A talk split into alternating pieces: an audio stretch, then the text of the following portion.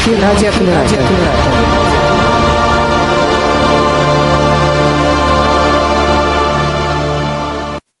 Добрый день, вечер, в общем, доброго времени суток, дорогие друзья, слушатели, зрители, ну, в общем, если есть на что посмотреть. Но, как минимум, на ТимТок, в котором есть люди, и это радует. А сегодня, между тем, у нас, не побоюсь этого слова, уникальное мероприятие. Вроде бы ничего в нем уникального-то и нет, как будто бы. Да, ну, экскурсии, экскурсии. Сколько мы уже их провели тут, виртуальных экскурсий. А уникальная экскурсия наша сегодня в том, что мы проводим экскурсию по городу в другом государстве. И до этого у нас были российские города, много чего было, да, был Омск, был Киров, был Геленджик, а вот э, го- города в сопредельном государстве у нас еще не было. Поэтому сегодня у нас прошу прощения, если ошибусь фамилии, но я думаю, Зият, Зият меня простит, Зият Абдакаимов проведет э, виртуальную экскурсию по казахстанскому городу Нур-Султан, который раньше назывался Астана, или сейчас называется. В общем, я думаю, что Зият нам подробнее расскажет и о местной топонимике, и вообще обо всем, о чем только захочет. Зият, вам слово. Расскажу все в подробностях обо всем, о чем спросите. Э, да, добрый день, друзья, добрый день всем участникам сегодняшней встречи.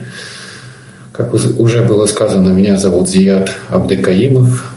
Э, я коротко в паре предложений о себе расскажу, затем о Казахстане и э, уже перейдем потом к Астане. Э, я работаю в ВУЗе, живу в Астане с 2015 года, люблю путешествовать сам, желательно, конечно, в офлайне, владею тремя языками, имею магистерское образование. А, вот вкратце о себе. А, ну, напомню основные а, факты о Казахстане сначала. Казахстан, как вы все знаете, это государство в Центральной Азии, занимает девятое место в мире по своей территории, при этом является самым крупным государством, которое не имеет доступа выхода к морю. Административно Казахстан а, делится на 14 областей и три города республиканского подчинения. Это Алматы, Шимкент на юге и Астана на севере страны. А, если говорить а, об Астане, то, пожалуй, Астана — это один из самых динамичных городов в СНГ. Если не посещать город всего год или пару лет, изменения в нем будут заметны, а, что называется, невооруженным глазом, даже незрячему человеку. А, в связи с появлением регулярным новых объектов, улиц и даже целых районов, здесь часто меняются транспортные маршруты, наименования улиц, перекраивается сетка дорог и так далее. В городе стремительно меняются не только ландшафт, но и название самого города.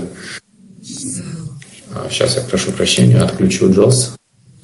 А, за свою сравнительно короткую историю, недолгую историю, город назывался Акмолинск, Целиноград, Акмола, Астана и вот с 2019 года называется Нур-Султан. А, сделаем краткий экскурс в историю. А, хотя археологи находят следы поселений и крупные городища на месте современной Астаны, а, существовавшие еще в эпоху бронзы и позже в средние века.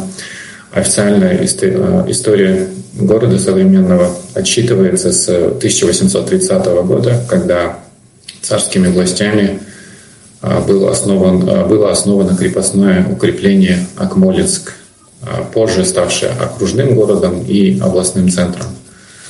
В советское время э, в развитии экономики города, хозяйственной деятельности э, большую роль сыграла железная дорога, проходившая через город. Она была построена в 1830-х годах в советское время. В 1961 году при Хрущеве город был переименован в Целиноград по его же инициативе, являясь центром всесоюзной кампании по освоению целинных земель в Казахстане и в Южной Сибири. Астана, точнее на тот момент Целиноград, имел большое значение в обеспечении СССР зерновыми. После распада Советского Союза и провозглашения Республики Казахстан независимости Целинограду вернули историческое название Акмала. А уже в 1994 году Верховный Совет Казахстана принял постановление о переносе столицы из Алматы, тогдашней столицы, в Акмалу. А, причины переноса обсуждаются в обществе до сих пор, и как и любое решение, которое затрагивает миллионы людей, а, данное решение обросло множеством версий, обоснований, домыслов, а, различных мифов и так далее. А если будут вопросы, мы можем на этом позже подробнее остановиться. Непосредственно перенос состоялся в 1997 году уже, и официальная презентация города как столицы прошла 10 июня 1998 года. А, Астана одна из самых молодых, а, если не самая молодая столица в мире. А после Республики Казахстан, по-моему, никто еще не переносил свой административный центр, хотя есть такие планы у Индонезии, Малайзии и ряда других государств. А, провинциальная Акмала, а, обретя столичный статус в самом конце 20 века и в очередной раз переименованная на этот раз в Астану, стала динамично развиваться, а в город полились бюджетные вливания, внутренние миграционные потоки, внешние инвестиции, и началось грандиозное строительство. Астана стала своего рода всеказахстанской стройкой. А, и сейчас, спустя а, чуть более чем 20 лет, а, Астана превратилась в развитый современный мегаполис со всеми его атрибутами.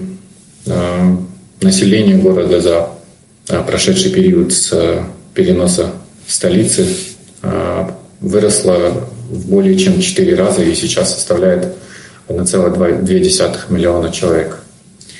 Астана, разумеется, также обрастала своей мифологией, а, связанной главным образом с ролью первого президента страны в ее переносе, планировании, а, проектировании ее знаковых объектов.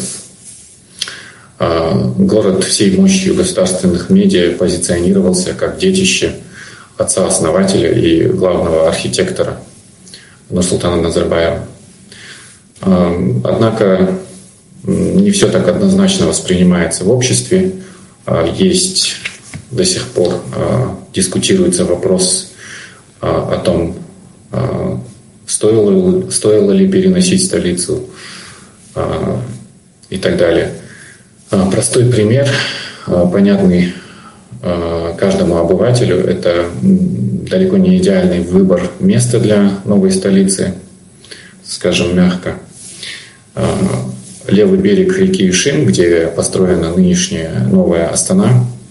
Это болотистая низина. А, для осушения которой при строительстве требуется колоссальные усилия и затрачиваются а, огромные средства. А, город известен своим резко континентальным климатом с суровыми зимами до минус 50 градусов а жарким летом, когда температура достигает плюс 40 градусов и выше, а в среднем а среднегодовая температура в Астане 3,1 градуса. Эта цифра, мне кажется, сама за себя говорит о климате города. Ну и в придачу сносящий с ног ветер круглый год. Это вот основные, скажем так, холмарки города.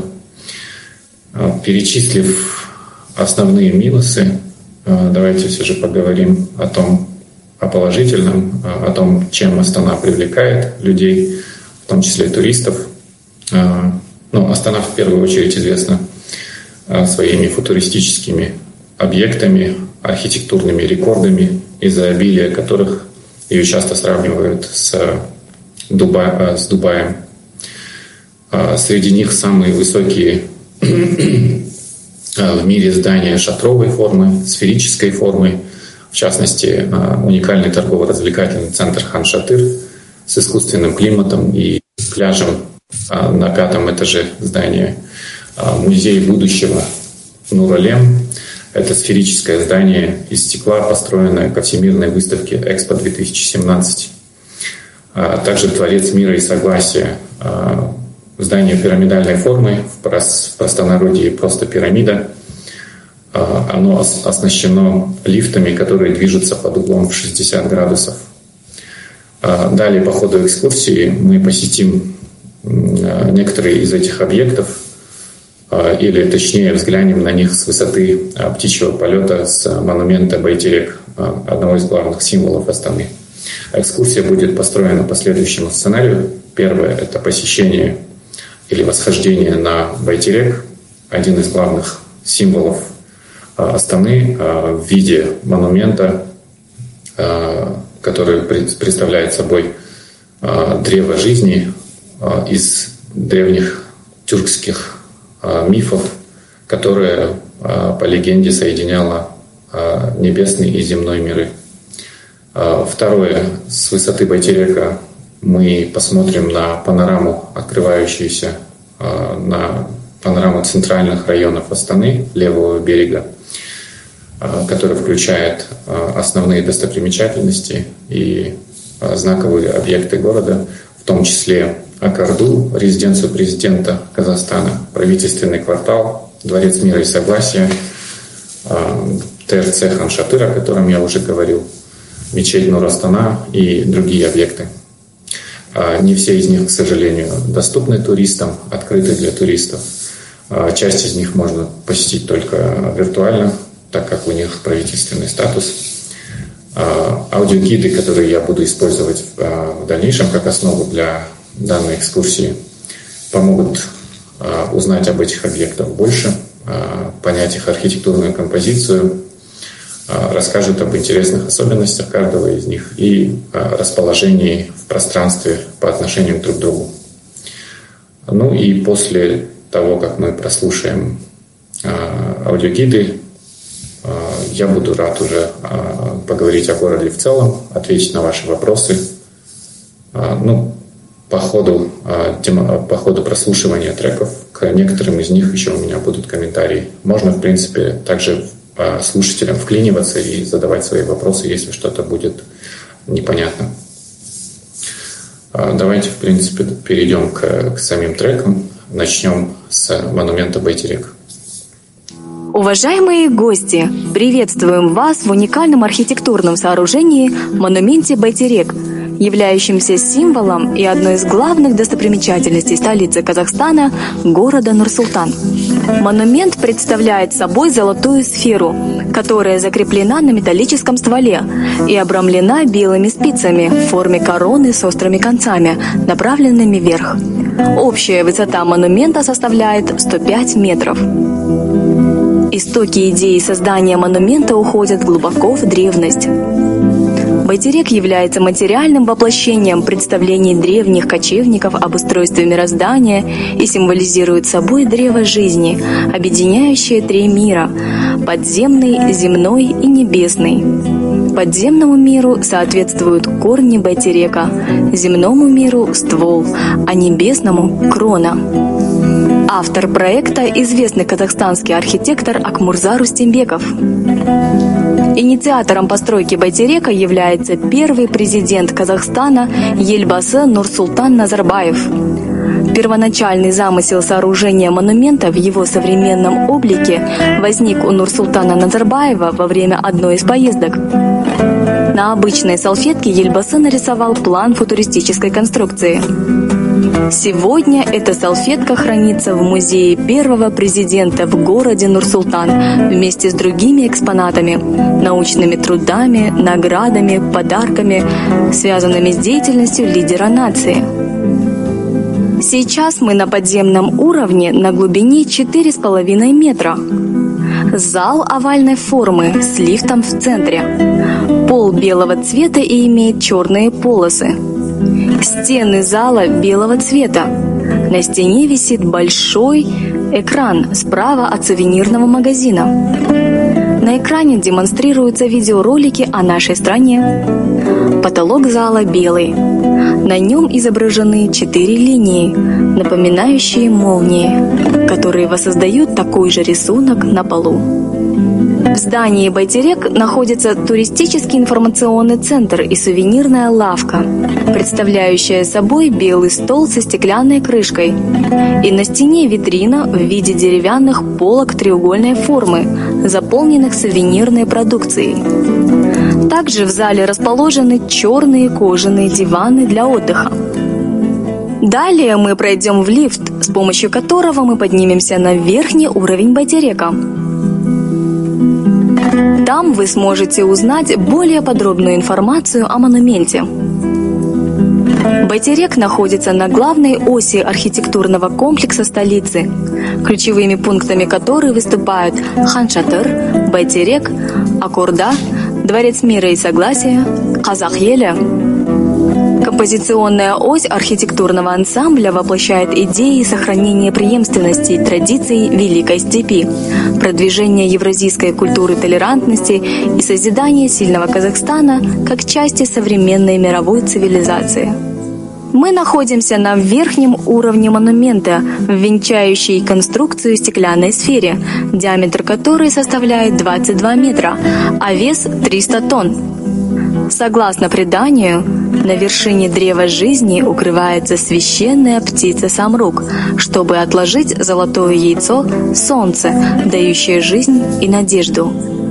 А в это время у корней древа затаился голодный дракон Айдахар, желающий съесть яйцо. Так конструкция сооружения стала воплощением идеи вечной борьбы добра со злом. Сфера выполнена из золотых стеклянных панелей и состоит из двух уровней. С первого уровня золотого шара имеется обзор на все ключевые объекты столицы.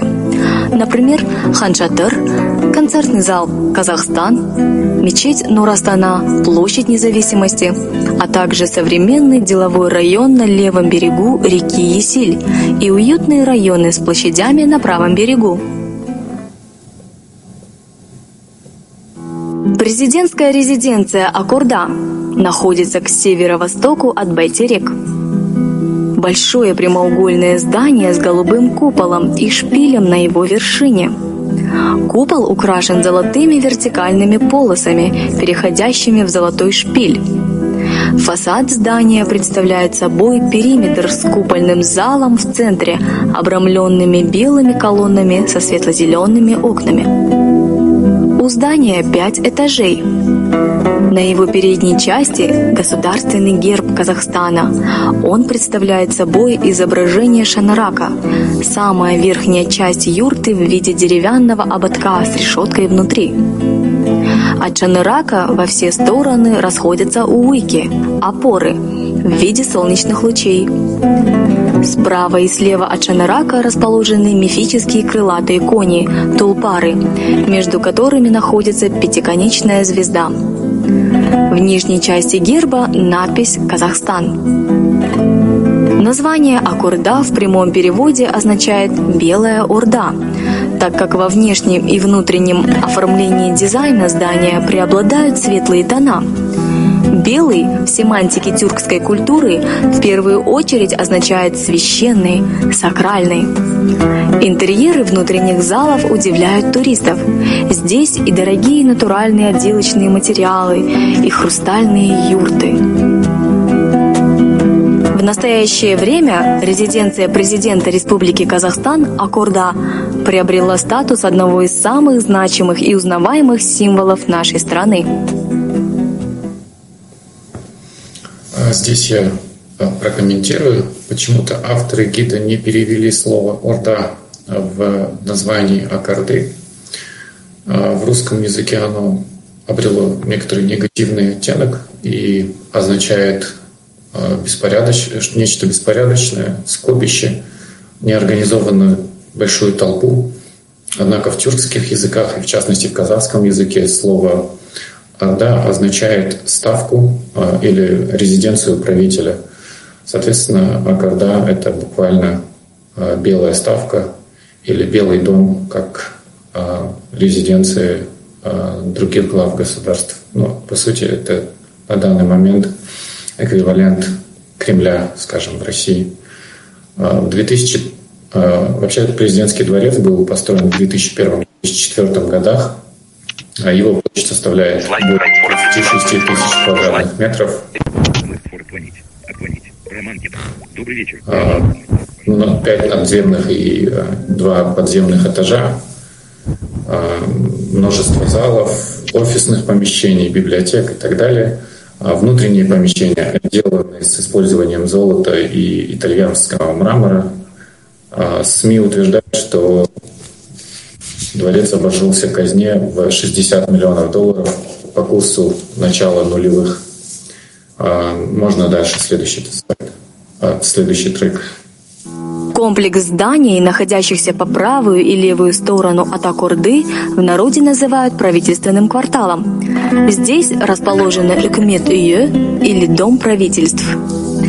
Это белое сооружение со светло-зелеными окнами в виде параллелепипеда с треугольной крышей.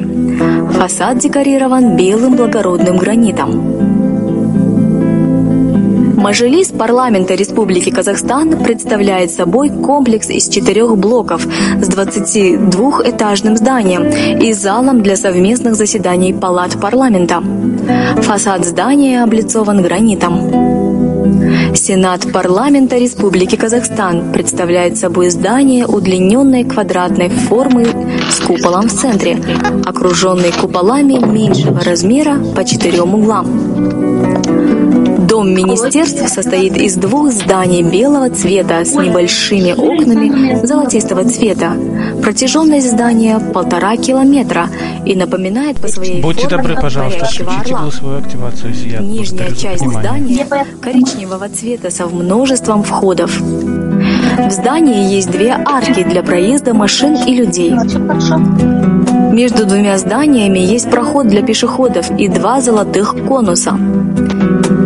Именно здесь вершится история страны и принимаются самые важные и судьбоносные решения. Символично, что с высоты птичьего полета здание Дома министерств напоминает силуэт парящего орла, который является одним из символов Казахстана.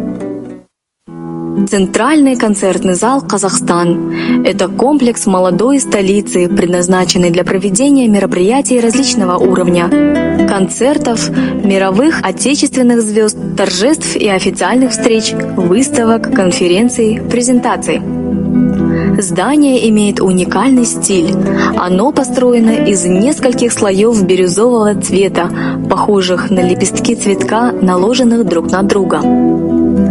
Концертный зал является одним из самых больших залов в мире, предназначенных для проведения концертов симфонической и камерной музыки, спектаклей, постановки оперы и балета, кинопоказов и других мероприятий. Здесь есть современный камерный зал, конференц-зал, студии для подготовки музыкальных постановок, звукозаписывающие студии. Автором идеи является итальянский архитектор Манфреди Николетти, который назвал свое творение «Цветком пустыни». Концертный зал наделен функциями изменения положения, акустики и размеров в зависимости от проводимого мероприятия. На сегодняшний день он является одним из самых значимых архитектурных сооружений и культурных центров Казахстана. Площадь независимости находится позади Дворца мира и согласия. Площадь независимости – главная площадь столицы Казахстана. Центральную часть площади занимает монумент Казах-Еля. По периметру расположены Дворец независимости, Дворец мира и согласия, комплекс Шабат, мечеть Хазрет Султан, Национальный музей Республики Казахстан. Дворец независимости находится на площади независимости. Дворец независимости, несмотря на свое название, вовсе не напоминает ни дворец, ни замок, ни обычное здание в классическом стиле. Сооружение в форме трапеции из синего стекла, внешний декор в форме кириге, раздвижной решетчатой основы юрты, символизирующей незыблемость и прочность основ суверенного Казахстана. Дворец был свидетелем многих исторических событий. Здесь проходил саммит ОБСЕ в 2010 году, заседание Высшего Евразийского экономического совета, саммиты Шанхайской организации сотрудничества и Организации исламского сотрудничества, Астанинский экономический форум и другие мероприятия. Наряду с проведением официальных мероприятий во дворце проходят выставки и концерты. Конгресс-зал, рассчитанный на 3000 мест, имеет трансформирующиеся стены, благодаря которым его можно разделить на четыре отдельных зала. Особое место во дворце занимает макетный зал Генерального плана развития столицы до 2030 года. Дворец мира и согласия находится позади Аккорды. Большая белая пирамида со стеклянным фасадом, Стороны пирамиды покрыты узором из треугольников. Верхушка пирамиды представляет собой витраж синего цвета с изображением 130 голубей, символизирующих национальности, которые проживают в Казахстане. Идея создания Дворца мира и согласия была предложена первым президентом Республики Казахстан Нурсултаном Назарбаевым на первом съезде лидеров мировых и традиционных религий, проходившем в 2003 году в столице. Дворец мира и согласия был построен специально для проведения названных съездов. Помимо оперного зала в бордовых и золотых тонах, оснащенного самым современным техническим оборудованием, внутри пирамиды находятся конференц-залы, пресс-центры, зал для торжественных церемоний, несколько выставочных помещений и центр современного искусства.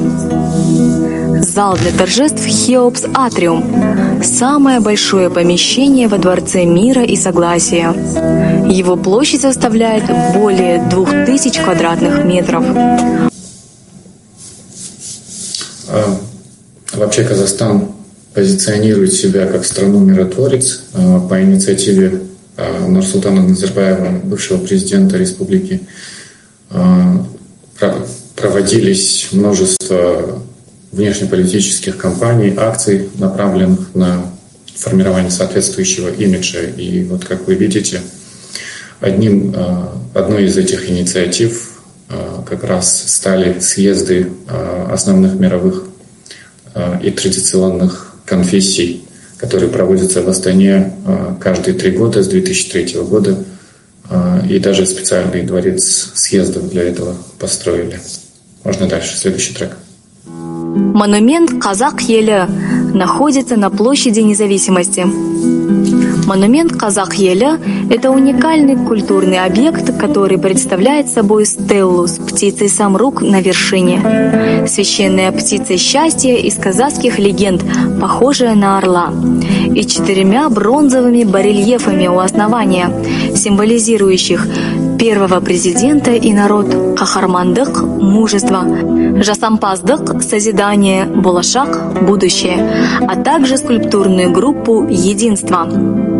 Их разрешается трогать. Монумент символизирует, с одной стороны, мощь и величие казахстанского архитектурного творчества, с другой стороны, историю, культуру, достижения суверенного Казахстана. Дворец творчества Шабат находится с левой стороны позади Аккурды. Дворец творчества Шабат – выдающееся сооружение, привлекающее взгляд своей необычной формой и своим интерьером. Дворец творчества выполнен в виде конуса со срезанной наискось верхушкой. Несущая часть сооружения имеет железобетонную конструкцию, а фасады выполнены из стекла на металлическом стеллаже. В центре здания находится овальный зал, вокруг которого размещены все остальные помещения. Здесь располагаются Казахский национальный университет искусств, спортивный зал, два концертных зала, два съемочных павильона, фото и художественные студии, танцевальные классы, библиотека, большой многофункциональный зал на 4500 мест, конференц-залы, зал церемоний и многое другое. Дворец творчества Шаббат – крупнейший уникальный комплекс, объединяющий под своей крышей творческих людей со всего Казахстана. Министерство иностранных дел Казахстана находится к северу от Байтерек. Здание построено в виде квадрата бежевого цвета с длинными окнами. На верхней части здания по всему периметру расположены окна, меньшие по размеру, государственный герб, над парадным входом надпись «Министерство иностранных дел» и на крыше флаг. Министерство иностранных дел Республики Казахстан является центральным исполнительным органом Республики Казахстан, осуществляющим внешнеполитическую деятельность и возглавляющим единую систему органов дипломатической службы Республики Казахстан. Была такая фасадная, э, более официозная страна. Следующие треки будут э, я думаю, надеюсь, более близкими для рядового туриста. Можно следующий трек. Ханшатыр находится западнее Байтерека.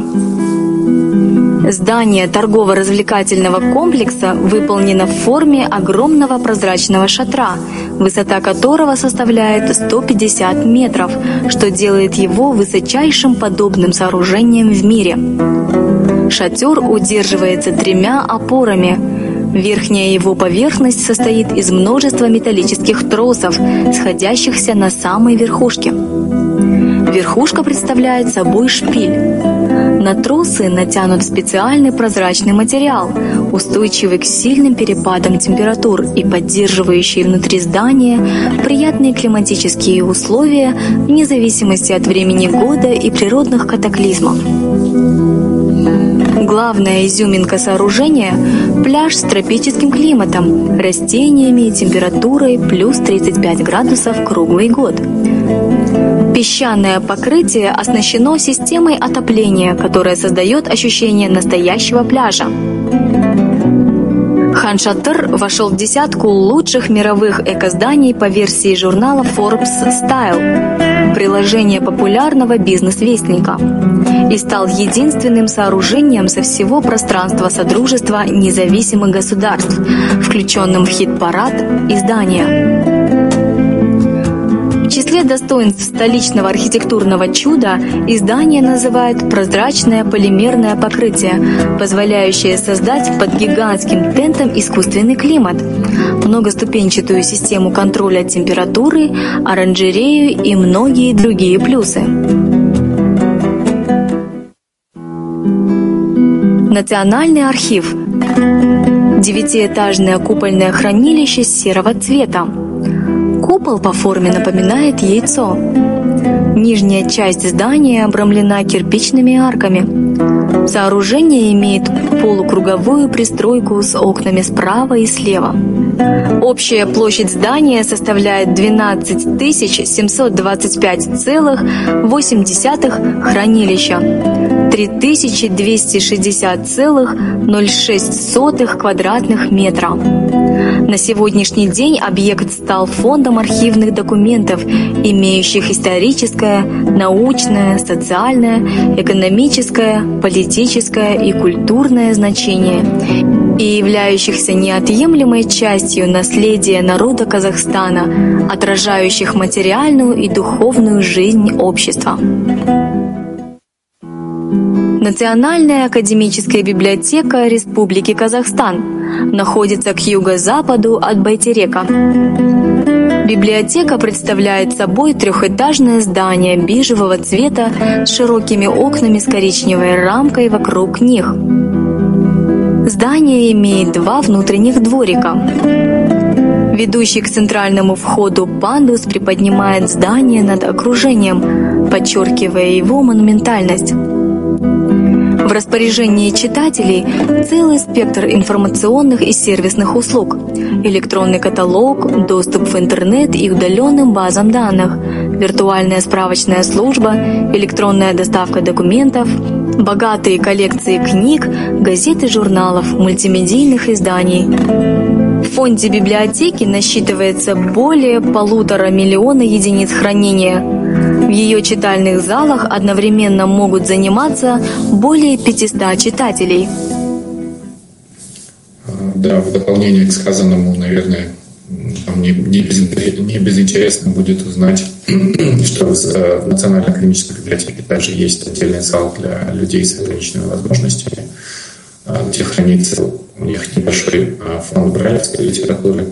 А, имеется также тифлотехническое оборудование для незрячих пользователей, компьютеры с соответствующим программным обеспечением, дисплеи Брайля и другое оборудование. Можно следующий слайд, следующий трек. Мечеть Нурастана находится за Национальной академической библиотекой и Национальным архивом. Большая белоснежная мечеть с огромным золотым куполом и четырьмя высокими белыми стеллами с позолоченной верхушкой. На верхушке купола расположен золотой полумесяц. Размеры мечети поистине поразительны.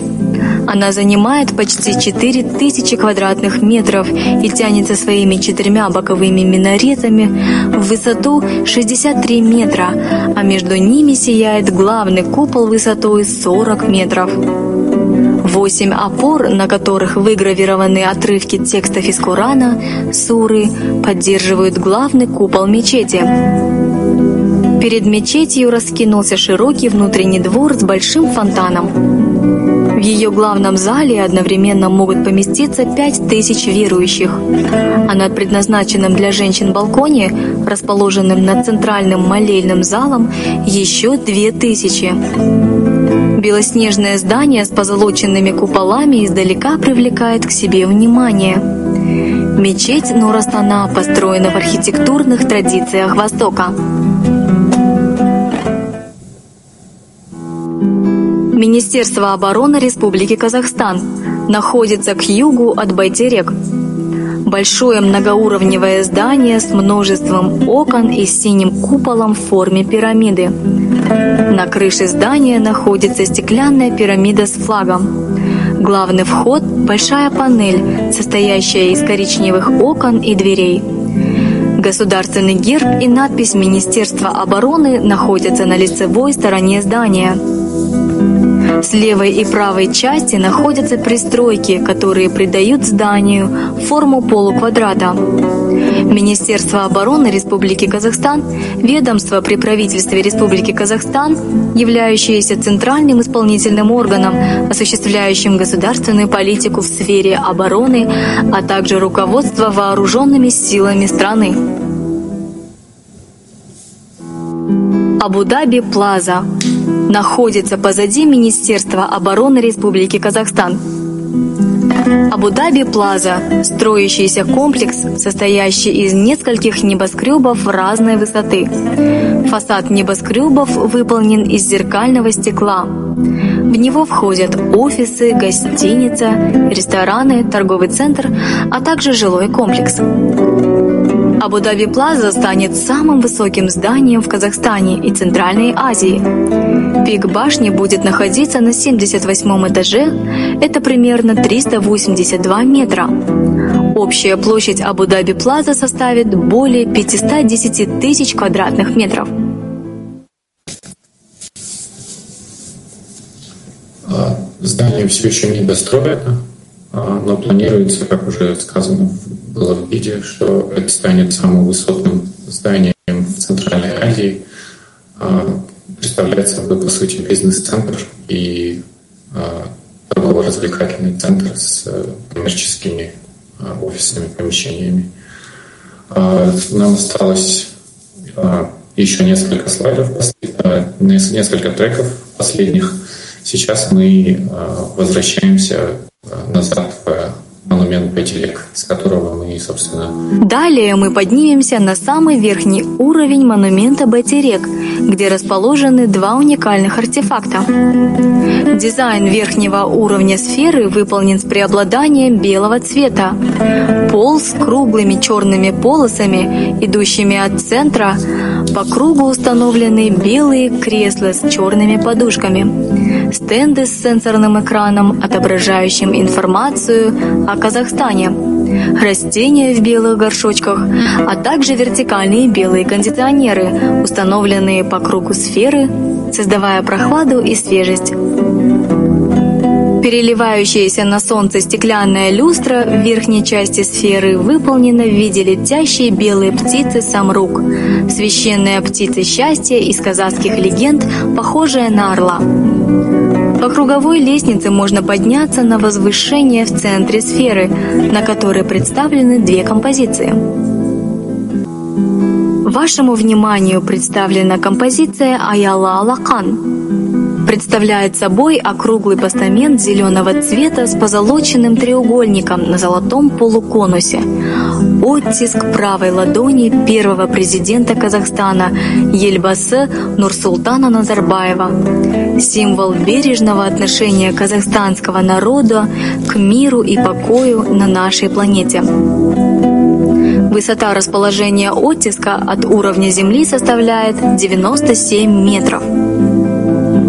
Эта цифра знаменует год провозглашения новой столицы Казахстана Астаны, ныне города Нур-Султан.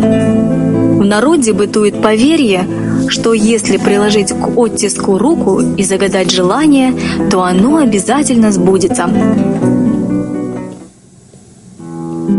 Следующая композиция «Бата» в переводе с казахского языка «благословение». Данная композиция представляет собой круглый деревянный постамент, в середине которого расположен глобус. От него в виде солнечных лучей отходят деревянные удлиненные доски с металлическими табличками с именами лидеров мировых и традиционных религий, представителей 17 конфессий. На дощечках оставлены их подписи в знак международного признания казахстанской модели межэтнической и межконфессиональной толерантности.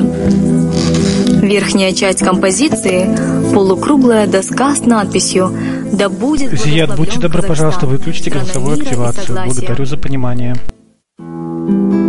Казахстанцы отождествляют Байтерек с государством, сохранившим свои исторические корни, имеющим прочную опору и устремленность к будущему процветанию. По данным аналитического агентства Турстат, Байтерек вошел в топ-5 самых романтичных мест СНГ.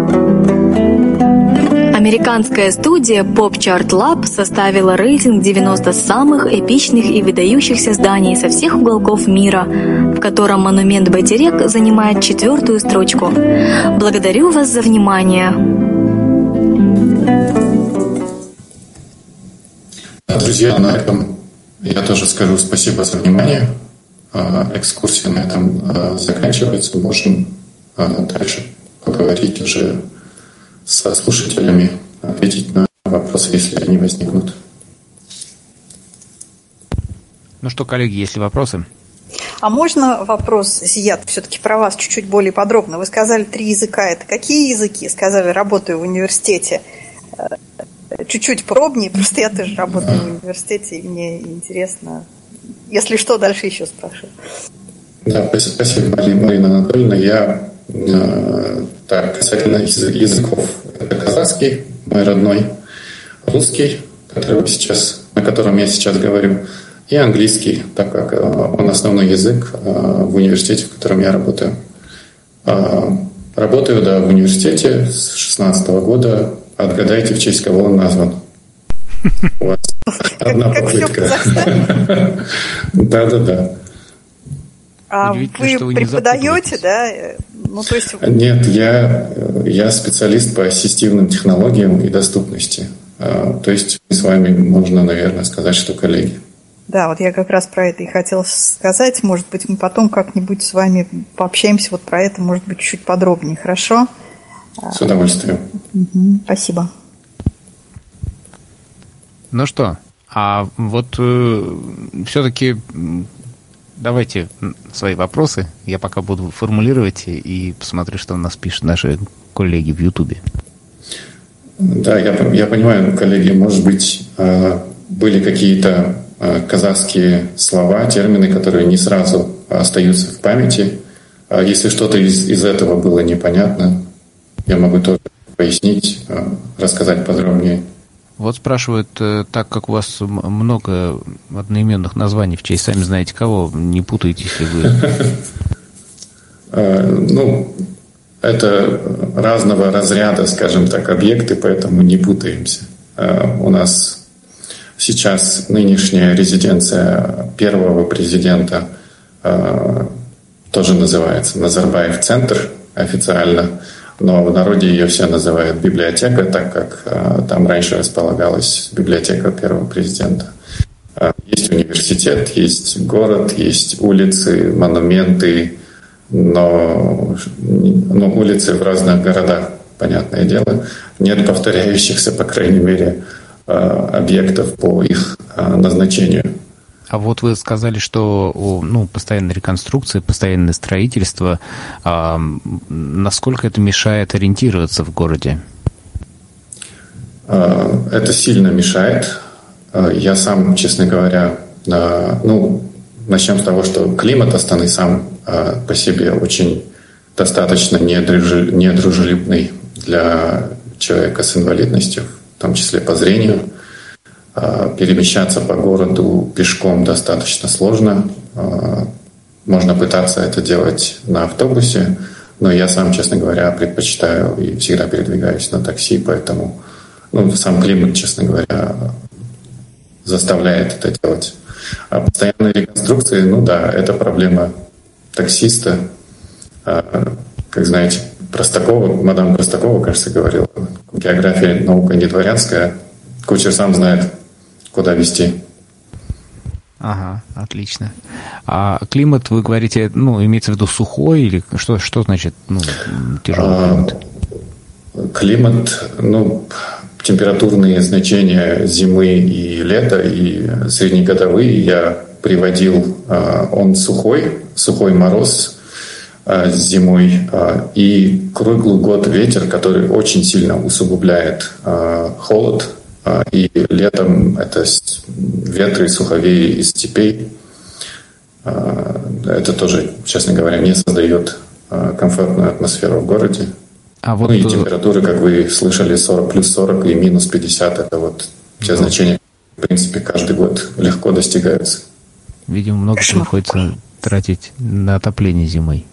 А вот у это вас точно. гиды подготовленные, это, ну, вроде чувствуется, что а, элементы тифлокомментирования, а, ну, много ли вообще, кто этим занимается, много ли таких гидов, а, и как вот э, с доступностью в музеях, ну, то есть вот как это вот направление тифлокомментирования развивается у вас? Отличный вопрос. Вот э, такие инициативы стали появляться вот буквально последние, наверное, несколько лет. И, я и сам, честно говоря, недолго здесь живу, но где-то с 2017 года как раз с э, Всемирного экспо э, началось какое-то движение. Здесь э, во время экспо открылся Астана Contemporary Art Center, Центр современного искусства, который в сотрудничестве с Московским музеем современного искусства «Гараж» создавали вот выставки, проводили, создавали экспозиции, которые были адаптированы для, э, в том числе, незрячих. Э, вот это было, они меня тоже приглашали как, скажем так, подопытного, который им бы пощупал и прокомментировал то, что они делают. После этого, да, пошло какое-то движение, Национальный музей, расположенный здесь в Астане, сделал попытку адаптировать один из залов. Недавно ко мне тоже обращались. Вот аудиогид создавался по заказу администрации туристического центра, расположенного в монументе Байтерек. Они создали как раз специальный гид для незрячих. Также были попытки со стороны музея имени Сейфулина, которых я тоже хотел, честно говоря, включить в данную экскурсию, так как это, этот музей расположен в самом-самом старом здании в Астане и сам по себе представляет интерес. Больше советский период, наверное, там представлен, так как Сейфулин – это писатель, государственный деятель, член Компартии того времени – но с их стороны почему-то э, не удалось согласовать использование вот этих гидов. А вот вы сказали, что у вас э, тут такой суровый климат, а вот природа, ну, есть какие-то природные объекты, вот куда вы летом, может быть, ездите на отдых или просто погулять, может быть, какие-то заповедники или такие приятные места? Да, э, рядом со Станой ну, а, как рядом, а, где-то, по-моему, 300 километров до а, Кокшетау, город, который сейчас является административным центром вот этой области, так как у Астаны столичный статус. Рядом с Кокшетау наша знаменитая казахстанская Швейцария, которую называют курортная, курортная зона Боровое может быть, слышали о ней. Там как раз э, красивейшие э, природные объекты, э, сосновые бары, э, куда там множество построено разных э, санаториев. Э, там же располагается э, игровая зона, одна из двух в Казахстане, э, ну и другие объекты э, природные. Ну и в другую сторону, немного от Астаны, в сторону города Павлодар. Есть у нас э, национальный парк Баянаул, где тоже очень красивая природа. Э, ну, честно говоря, я не был ни там, ни там, так как я сам в Астане живу вот с 2015 года только, пока не приходилось там побывать, бывать, читал только в книжках. Но останчане, да, а, в принципе, на тур выходного дня а, выезжают очень часто вот в сторону Кукшетау, а, в Щучинско-Боровскую зону. Я как раз хотел спросить, как зовут жителей Астаны. А, вот вы говорите, что приехали в 2015 году. А, вот это сообщество незрячих. Как это, как, как, как оно выглядит в Казахстане? А, какие там организации работают? Э, насколько они активны? Вообще, насколько активны сами незрячие? А, интересно ли им вот э, реальные путешествия? А, я сам предыдущие 15, а то и более лет жил в Алмате, на, на юге Казахстана. Там сообщество незрячих будет более активным. А, там множество общественных организаций, а, объединяющих незрячих, а, ну и другие виды инвалидности. В Астане, честно говоря, я активного сообщества людей э, незрячих не нашел. Они есть, разумеется, они разрознены. Нет Хотя вот э, Казахское общество слепых, аналог вашего ВОЗ, а, его центральное правление располагается здесь, в Астане, но их деятельности активной, бурной а, мы, как рядовые незрячие, не сильно замечаем. А, может быть, какие-то а, про другие там вот, А, ну, раз, да, разумеется. У нас, э, наверное, да, библиотеки специализированные являются центрами притяжения для незрячих. У нас их по стране, насколько я помню, 13 а, по областным, в разных областных центрах. А, в Астане а, специализированная библиотека входит в центральную библиотечную систему города. Она достаточно маленькая, республиканская библиотека для незрячих и слабовидящих находится в Алмате. Она самая крупная, с самым крупным фондом. Вот там, да, там есть а, а, движение, скажем так, более-менее активных незрячих ребят. Ну и в других городах, в Шимкенте, в Кызылорде, в других городах я тоже знаю, что есть специальные библиотеки, ну вот мы, например, знаем про э, незрячих. Э, у нас, по-моему, несколько лет назад был велопробег. Э, из Казахстана, по-моему, приезжали группа, не помню сейчас. Да. В 2018 году. Да, 2018 год это был. В августе. Да, да, да. Они проезжали через Нижний Новгород, да? Да. Да. да. Ага. Да, круто. Мой друг как раз один из организаторов этого веломарафона. Они э, очень активно с 2016 года начали двигать вот это вот велодвижение э, на тандемах. Э, сначала они из Алматы в Астану организовали э, веломарафон. Затем, по-моему, на Исыкуле в 2017 году и вот в 2018 году при поддержке одного из депутатов Мажилиса парламента и посольств вот тех государств, которые они планировали пересекать, они организовали вот этот вот веломарафон Алма, Астана, Париж. Да, пересекли там Россию, Беларусь, Германию, Польшу, по-моему, и, по, и Францию. А в этом отношении, да, спорт э, последние годы тоже стал активно развиваться, а вот благодаря, наверное, усилиям во многом Кинжигула, а, друга моего, который тоже эту тему пытается раскачивать. А расскажите, пожалуйста, немножко о каких-то, а, ну, наверняка вы уже познакомились с какими-то блюдами а, казахской кухни, что, ну, чем они, чем, ну, вот какая особенность у казахской кухни, если есть? И, может быть, какие-то блюда там фирменные, ну, не фирменные, как слово называется, национальные?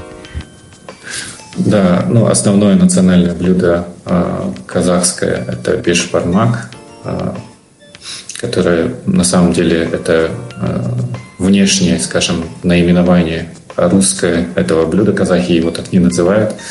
Но бешбармак э, переводится как пять пальцев, так как блюдо естся руками. Э, состоит оно из э, мяса, теста, а, туда нарезаются, а, ну, по желанию, картофель, лук добавлять, добавлять можно. Можно смешивать разные виды мяса. Вы, наверное, в курсе, что казахи а, большие любители конского мяса. Конское мясо можно смешивать с бараниной. Это вот основные, наверное, два вида мяса, которые казахи потребляют традиционно. Ну вот так, да, это основное блюдо. Есть, конечно, там, кувдак балсаки, это выпечка такая, а, жареные э, шарики из теста. А, ну, эти все вещи надо приезжать, пробовать. Так, коллеги, есть ли вопросы еще? И вот поскольку мы про движение незрячих говорили, да, может быть, все-таки про образование. Давайте тоже вот вообще, Зият, как у вас там дело с образованием сейчас обстоит, с инклюзивным образованием, раз вы в университете работаете, наверное, вам эта тема тоже близка. Да, я сам как раз магистратуру оканчивал по специальности инклюзивное образование. А, ну, если говорить о незрячих, то, понятное дело, они в подавляющем большинстве своем обучаются в специальных школах, которых тоже э, точное число не назову, но в региональных городах есть э, специальные школы. Основные из них, конечно же, в Алмате, Караганде, которые были еще в советское время. Я сам окончил школу в Алматинской школе имени Островского. У нас тоже имени Островского школа. Да-да-да, у нас пытались какие-то годы, когда мы учились переименовать в честь кого-то непонятного, но там наши педагоги старые отстояли название. А, касательно инклюзивного образования, да, оно постепенно а, развивается. А, я могу, наверное, больше говорить о вузах, нежели о школах. В вузах когда я учился, это 2009-2013 годы, а, единственное, что мы могли, это сдавать устные экзамены а, и записывать на диктофон. Это не было возражений со стороны преподавателей. А так, про инклюзивное образование тогда не было речи и речи. А сейчас, ну, более-менее, да, что-то пытаются отдельные инициативы на уровне вузов создавать условия. Вот в моем университете мы при поддержке библиотеки университета создан кабинет ассистивных технологий, где я, собственно, и работаю, где предоставляется как раз поддержка для студентов, в том числе незрячих. Ну, алматинские вузы в этом отношении более, наверное, активны, взаимодействуют с неправительственными организациями, которые в этой сфере наработали какую-то экспертизу. А, Но ну, в большей степени, я бы сказал, э, внимание выделяется, конечно же, школам. А на уровне вузов об инклюзии а, речь заходит очень редко. Но, тем не менее, незрячие как-то поступают, э, обучаются, оканчивают. Кто-то даже умудряется трудоустраиваться. Это вы хорошо сказали. А вообще, ну вот у нас сложно с статистикой, да, то есть если бы меня спросили, я бы, пожалуй, тоже не взялась назвать количество, ну, скажем, студентов с инвалидностью по зрению, которые сейчас учатся. Вы тоже, Ой, наверное, да, не очень... Слож, сложный вопрос, потому что э, не ведется централизованная э, статистика с Министерством образования и науки. Это у нас одно ведомство. Ну, есть данные, Республиканский центр развития инклюзивного образования в вузах, есть такая структура а, подведомственная ОМОН. А, вот как раз, да, по данным этого центра, ну, устаревшие данные 17 на 17-16 годы, вот то время как раз, когда я писал свою диссертацию, там была цифра 780 человек с инвалидностью. Но это, на мой взгляд, даже заниженная цифра, а, потому что есть много студентов, которые просто не обращаются ни за какой поддержкой, учатся как, как получится.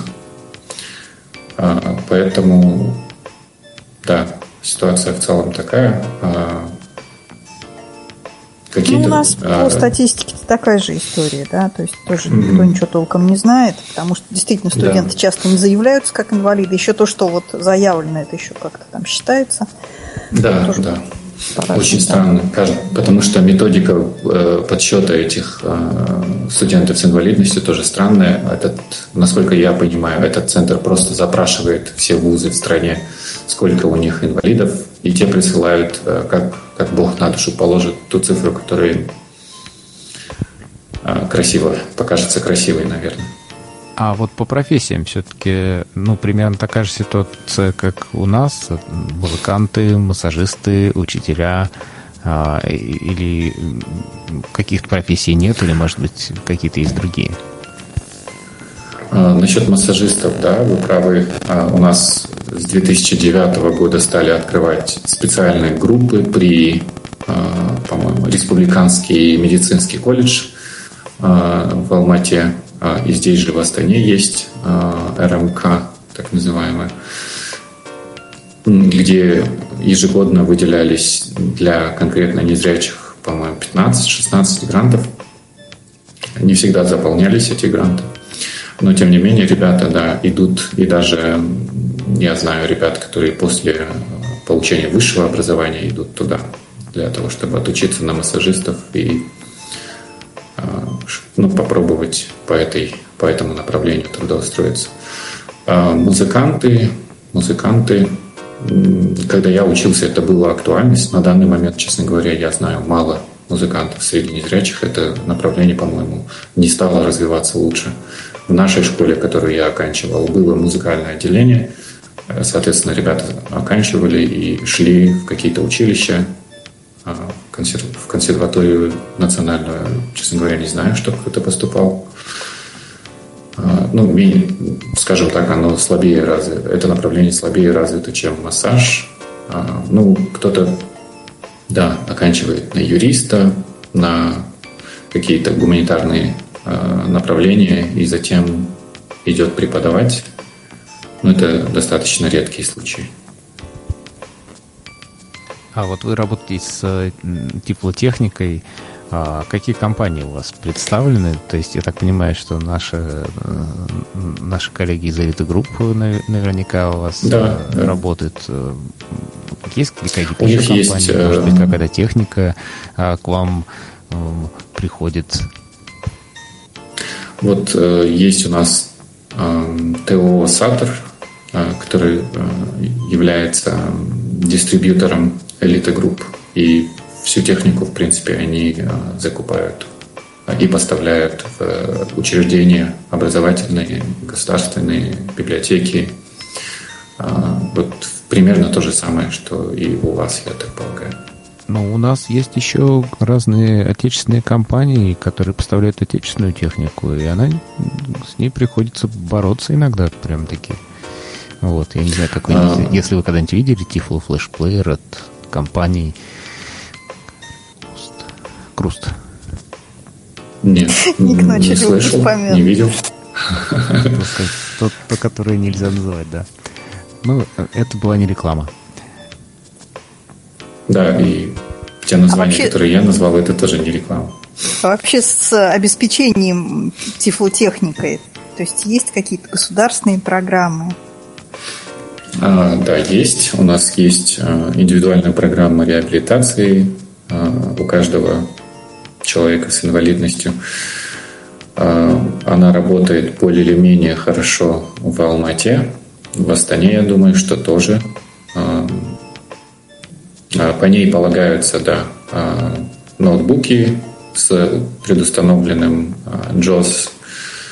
До 2017 года это были прям тифлокомплексы, компьютеры с принтером, дисплеем и так далее. А на данный момент вот заменили, обновили, скажем так, этот перечень ТСР, и выдаются ноутбуки, выдаются мобильные телефоны вместо диктофонов. А, я сам получил в прошлом году ну, такая, скажем, средняя, довольно приличная модель Huawei P Smart, если вам что-то говорит. А, но не стал этим телефоном пользоваться. Также выдаются всякие приборы для письма шрифтом Брайля, бумага, трости. Стали хорошего качества трости выдавать в последние годы. А, ну, это я сейчас говорю только за Алма-Ату, так как я там а, состою в э, органах Собеса. Ну, то есть это Все не еще. история по всей стране, которая работает, да? Потому что я думаю, а, что она... сейчас многие слушатели прям на Э, как это, белая зависть или слюна, э, ну, потому ну, что да, ноутбуки не во всех у нас регионах далеко. Ну, я не знаю, может быть, понятно, что они там выдаются, может быть, не, не, не регулярно, но у нас такого вот нет. Я не знаю где. Ну, есть регионы, конечно, конечно, но вот чтобы это вот было. Ну, у нас государство унитарное, Поэтому эти вещи на, на бумаге, по крайней мере, э, это все должно э, работать единообразно по всей стране. Но в регионах, как вы понимаете, выдается это все. Э, Причем это исполнителями являются местные органы, местные акиматы, это мэрии, скажем. Соответственно, качество исполнения, коррупция, вот это вот все разнится в разных регионах, и, соответственно, люди получают в конечном счете совершенно разного качества э, средства.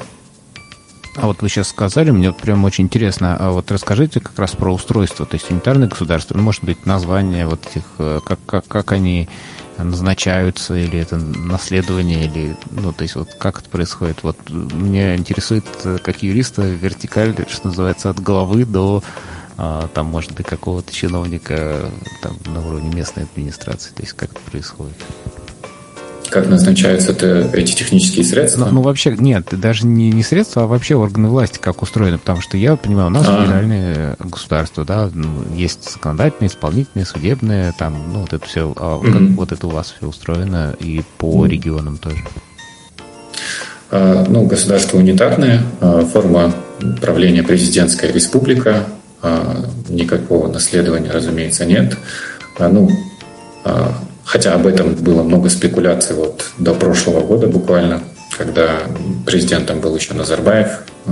Зарубежные в основном специалисты, политологи в кавычках, говорили о возможности такого монархического транзита к дочери Назарбаева. Ну, как вы видите, этого не произошло.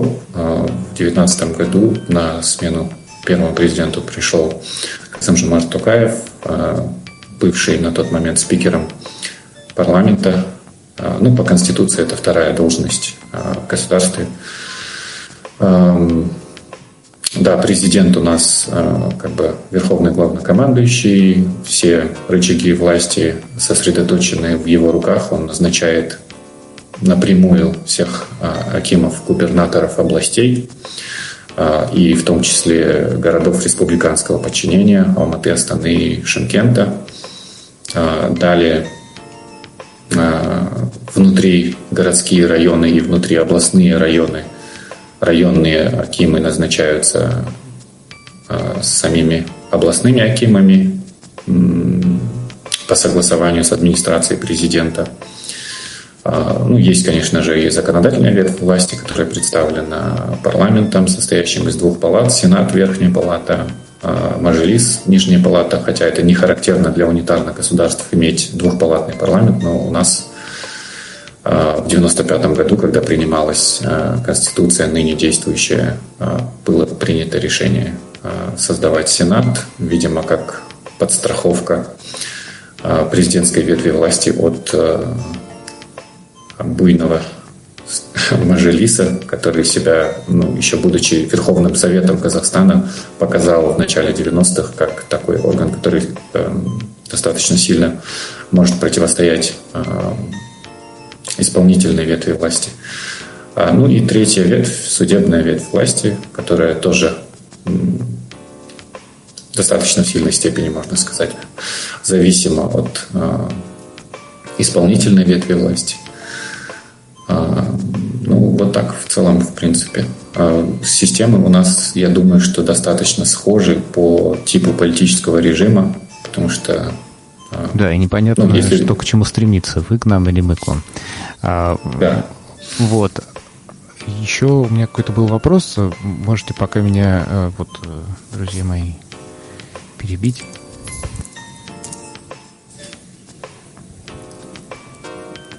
Ну, у меня ощущение складывается, что у нас э, мы только втроем разговариваем. Да, что-то, кстати, в, Остальные внимательно слушают. Не, сегодня не пишут. Вот. Я думаю, что вот вы, в принципе... кстати, заикнулись да. про перенос столицы-то все-таки. Интересно. Да, э, перенос столицы сложная тема. Э, вместе с ее переименованиями, э, особенно последним. Э, но перенос столицы, в принципе, обоснованное, на мой взгляд, сугубо личное решение, так как Алмата расположена в сейсмически опасной зоне, во-первых. Во-вторых, она с трех сторон окружена горами, и нет ну, для развития дальнейшего города, для его роста достаточно ограниченные возможности. А, также экологическая ситуация там оставляет желать лучшего. А, ну и близость к границе также а, одна из причин, которая называлась так, как Астана все-таки более близка к центру страны.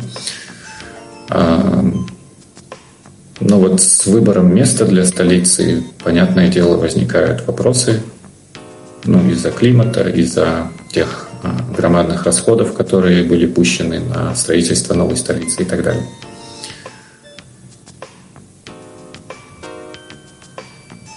Ну и есть, наверное, и политические были причины, внутриполитические были причины экономического характера.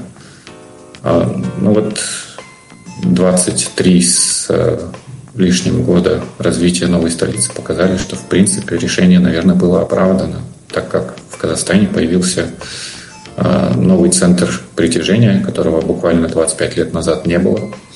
Э, вырос огромный город, с, который сейчас уже является таким магнитом для инвестиций, для людских ресурсов. Ну и экономическим большим центром стал. Для этого региона оказал большое положительное влияние.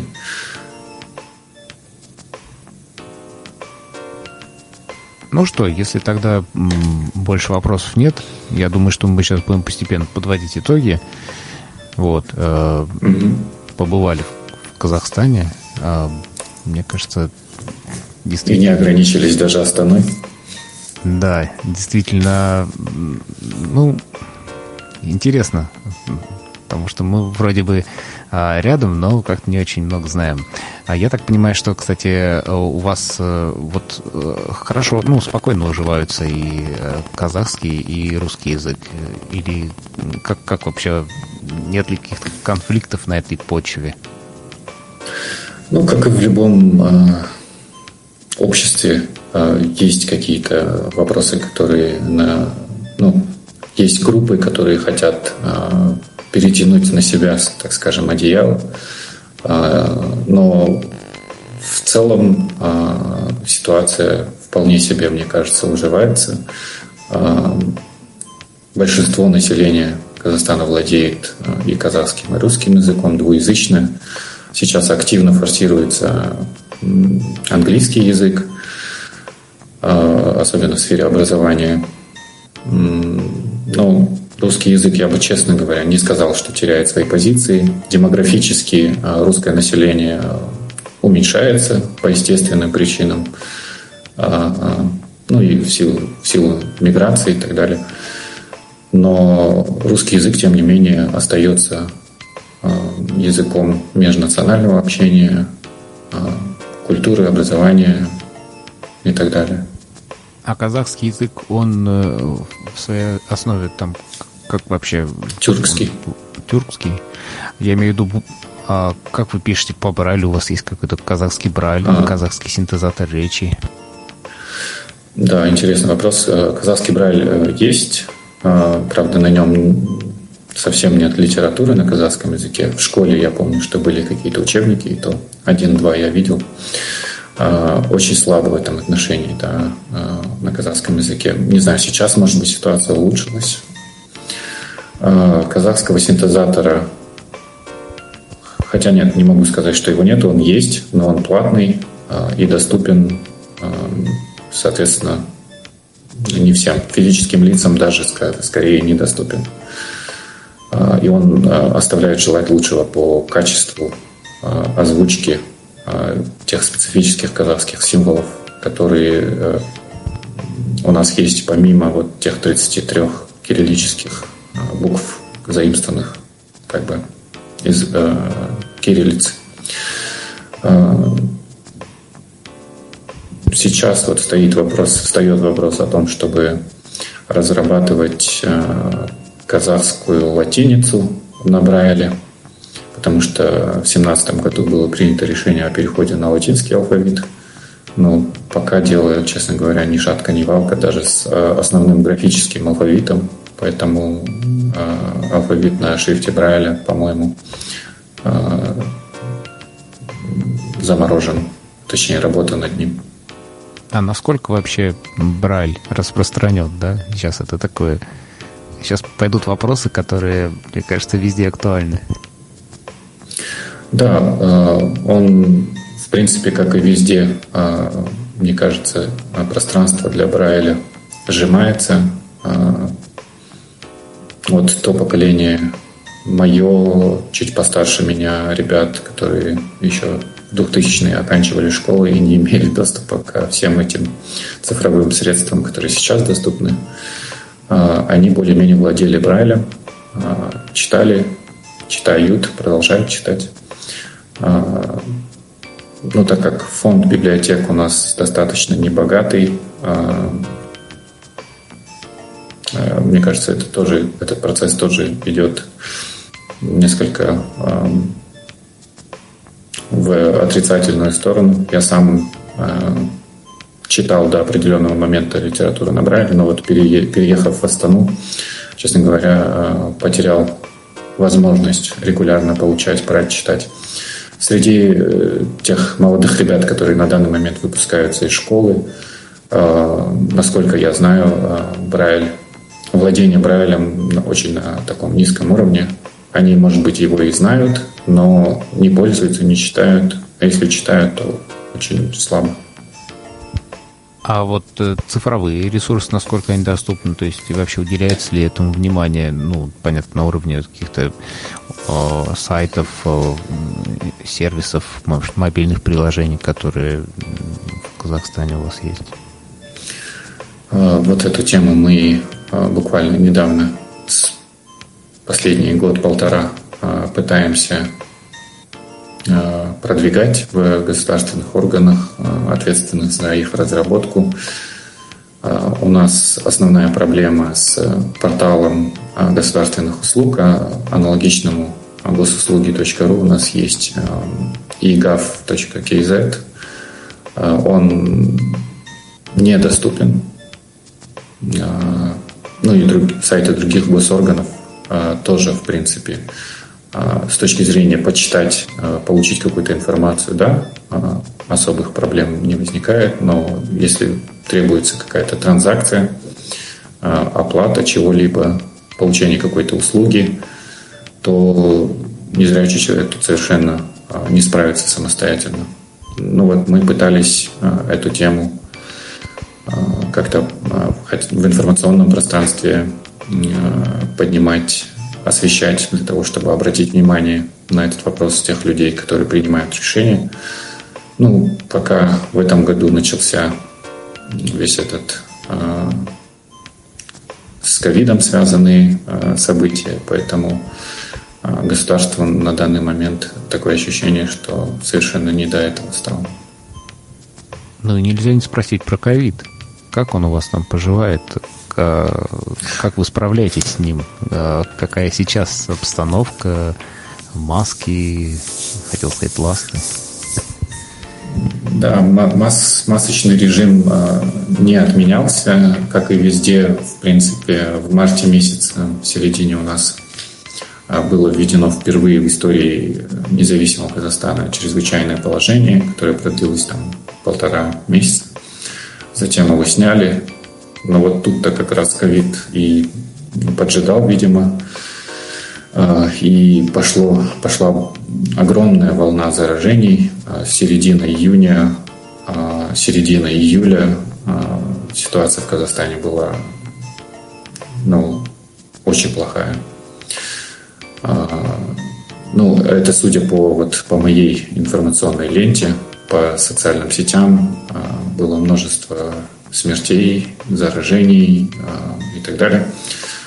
А после этого как-то, видимо, ситуацию смогли взять в руки, выправить, ввели второй карантин, который длился с конца, с начала июля по середину августа. Это был не такой жесткий локдаун, как в марте, в апреле, но тем не менее а, были большие ограничения на деятельность а, бизнеса, на деятельность а, различных организаций. Но вот с середины августа, в принципе, ситуация более-менее, карантинные ограничения были ослаблены, ситуация более-менее нормальная. Сейчас вот э, мы видим, что и у вас, и в Европе вторая волна набрала полный ход. До нас она пока не дошла, но ноябрь-декабрь то, что она до вас не дошла, мы видим по росту фондового рынка почему-то, в отличие от нашего. Да, казахские компании, видим, более устойчивы в этом смысле. Вот. А я предлагаю сейчас а, постепенно все-таки, еще раз, второй раз предлагаю закруглиться. А, просто про фондовый рынок я почему вспомнил, потому что у нас в субботу очередная встреча с Василием Дрожиным, которым мы закончим, наверное, разговор о финансах, а завтра а, узнаем, как стать рок-звездой в социальных сетях. А сегодня благодарим нашего ведущего и постоянного, ну, одного из постоянных участников наших мероприятий. Надеемся, что мы будем сотрудничать и в сфере образования, и, может быть, э, приедем мы к вам или вы к нам.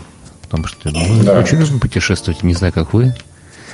А да, вот. я, я тоже люблю путешествовать. Нет, было бы классно сделать какой-то действительно совместный проект. Ну вот, в общем, здорово было бы в эту сторону подумать. А, мне, кстати, подсказывают, что мы недавно были в Казахстане, но это было ночью ну, проездом, на поезде. да, на поезде. Да, совершенно случайно. Остались только смс-ки. Будем, будем. Ну почему у некоторых еще деньги за интернет там остались? Ну да, да. Вот. Большое спасибо. Приезжай, приезжайте еще. Хорошо. А, желательно, ну, для вашего же удобства в летнее время, если соберетесь в Астану. А, кстати, у вас э, Сбербанк-то работает? Сбербанк, наши операторы сотовой связи какие-нибудь? Э, а, операторы сотовой, операторов сотовой связи, а Билайн, да, Билайн Казахстан работает здесь, ну, как я понимаю, это голландская компания, mm-hmm. да, головная. А Сбербанк тоже работает, да, но сразу скажу, что их приложение не то, что а, приложение Сбербанк в России, совершенно две разных истории. А, а так, в принципе, да, они работают. А вот я как раз про это и хотел спросить, да. Ну ладно, очень жаль, очень жаль. Ну, я думаю, что есть к чему стремиться. Будем э, сотрудничать, партнерствовать. А сегодня наш эфир завершается. Всем э, спасибо тем, кто слушал нас в онлайне и тех, кто будет слушать нас в записи. Все-таки мы постараемся выложить э, в подкаст агрегаторы, э, и вы в своем смартфоне сможете уже слушать э, новые, не только старые, но и новые аудиозаписи наших мероприятий. Ну а сегодня всем всего доброго, до свидания.